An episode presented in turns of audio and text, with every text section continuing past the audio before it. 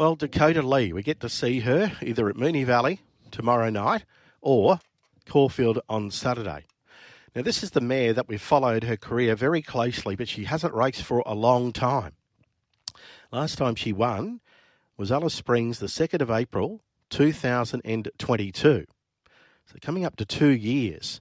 But she was so electric winning in the territory. Seven starts, seven wins. She'd often roll along in front, space rivals, start very, very short odds.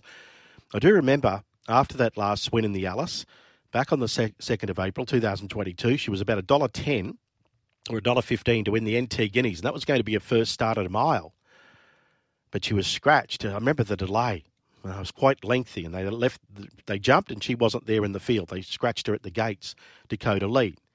Now she was with Terry Gillett then, and uh, she's now with the McEvoys, and she won a jump out recently as well. So how do we assess her, Dakota Lee? But boy, it's good to see her back at the races. As we've mentioned so many times, she's by Caroccio, the same sire as Savatoxl. Now he won a heap of races uh, by big margins in the territory uh, when he was trained up there by Gary Clark. Uh, sorry, Will Savage. Will Savage, the Royal Crow used to ride, and then he ended up going to McEvoy's and winning a Goodwood, of course, in uh, 2021. Uh, when Barend Vorster rode him as a $20 chance. So, look, um, let's find out the story. Dakota Lee, as I said, Moonee Valley or um, Caulfield. And uh, Terry Gillett, I think he's with us now. Terry, just take me back to that day she was scratched. Was that the NT Guineas back sort of April 2022? Yeah, she's um she's a bit hesitant going in the gates. I think she's a bit claustrophobic, and there was only like uh, three or four barrier attendants behind the the gates, so that sort of didn't help. But uh, yeah, so she was scratched, and then I sent her down to um, Adelaide uh, to do some barrier work down there, and she trialled down there against um, I yeah, can't remember quietly discreet. Discreet, yeah, and then he come out and won by three, I think it was, in town uh, two weeks later and then I think he ran third in a um, Group Three race. And uh, yeah, Coda, little Coda went down and rode her, and uh, I just said give her an easy trial, and she, um, I think she led him up by about six or seven, and she just sat on her and uh, quite quite discreet, had to get pushed out and to to go head to head with her the last bit. But uh, yeah, she only just just got pipped on the post, but Coda didn't let her go. So yeah, that's your daughter, Dakota, of course, named after her. Yep who's riding an SA. She's at Ceduna, isn't she, on the weekend? Yeah, she's at Ceduna on the weekend. She's uh, on loan to uh, Richard Jolly at the moment, and then she'll be back for Carnival in Alice Springs in March. So all going good. How did she end up in McEvoy's stable, Dakota Lee? Well, McEvoy rang me out of the blue. I was sort of not. I was going to take it down myself, and then um, I'm pretty busy at the moment. So um, he rang me out of the blue, and he asked me if he he if I would send her to him and so he could give her a, give her a try because uh, he uh, had great raps on Sa- Savatoxl. So um, yeah, so I thought oh, I'll give it a crack. So I sent it, sent her down there, and um, everything was going good. And uh, she trialled on the synthetic. I think I think she won by about 15 or something or other. And um, then she uh, galloped. She was all set to race at stall, and then um, she galloped on the Saturday before, and she strained a, a, ligament.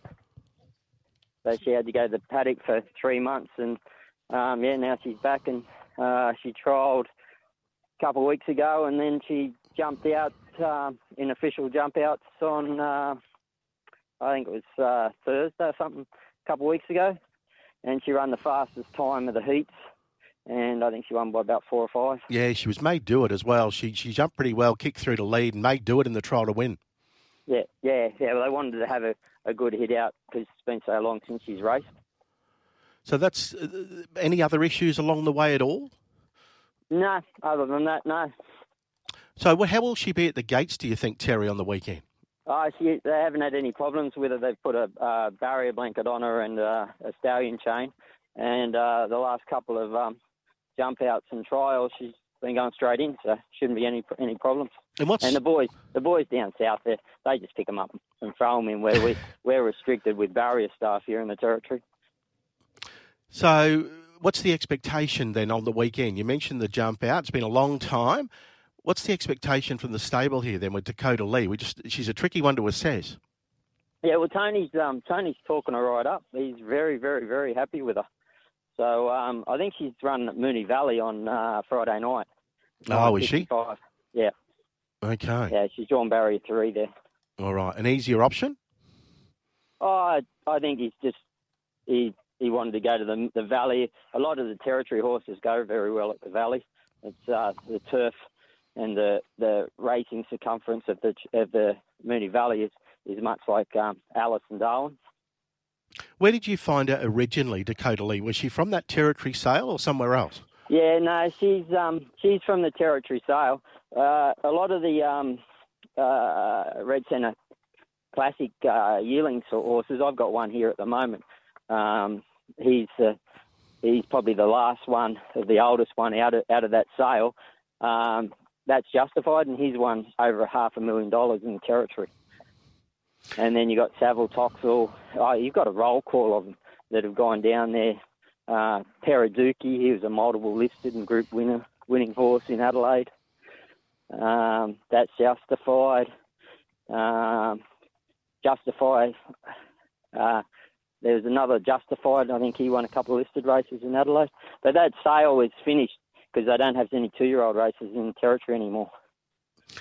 What do you regard as the best win so far from those seven starts when you started her in Alice Springs? Oh, it, it's hard to say. She she was doing it so easy. I'd have to say the day that that she nearly got beat was uh, probably the best run, where she missed the kick by ten or twelve lengths, and then um, she rolled through, and by the 400, I think she was eight in front, and uh, it was just the last little bit that she was feeling the pinch over the 1200. But um, She was a dollar oh seven that day. Was that second start? I can't. It says it was a narrow was margin. Fourth, fourth or fifth. Yeah, Okay. she got. She only just won. Okay. But yeah, but uh, she was like 12 behind them coming out of the gate, yeah. and then um, and then she rushed through and she was in front by about the 400. She was uh, about eight or ten in front. Do you have any queries about? I mean, obviously the grass. Um, there, there was always that reservation. We were wondering, you know, how would she would go being a star in the in the Alice? How she would adapt to grass racing? Well, she try, she's been trialling really, really well on the grass, and and Tony's been very happy with the track gallops on the grass as well. So um, you can only only wait and see. So Yeah. I remember one stage you were thinking about sending her down to New South Wales. Brett Robb, John Smurden. I know Witter Carnival was in the mix one stage.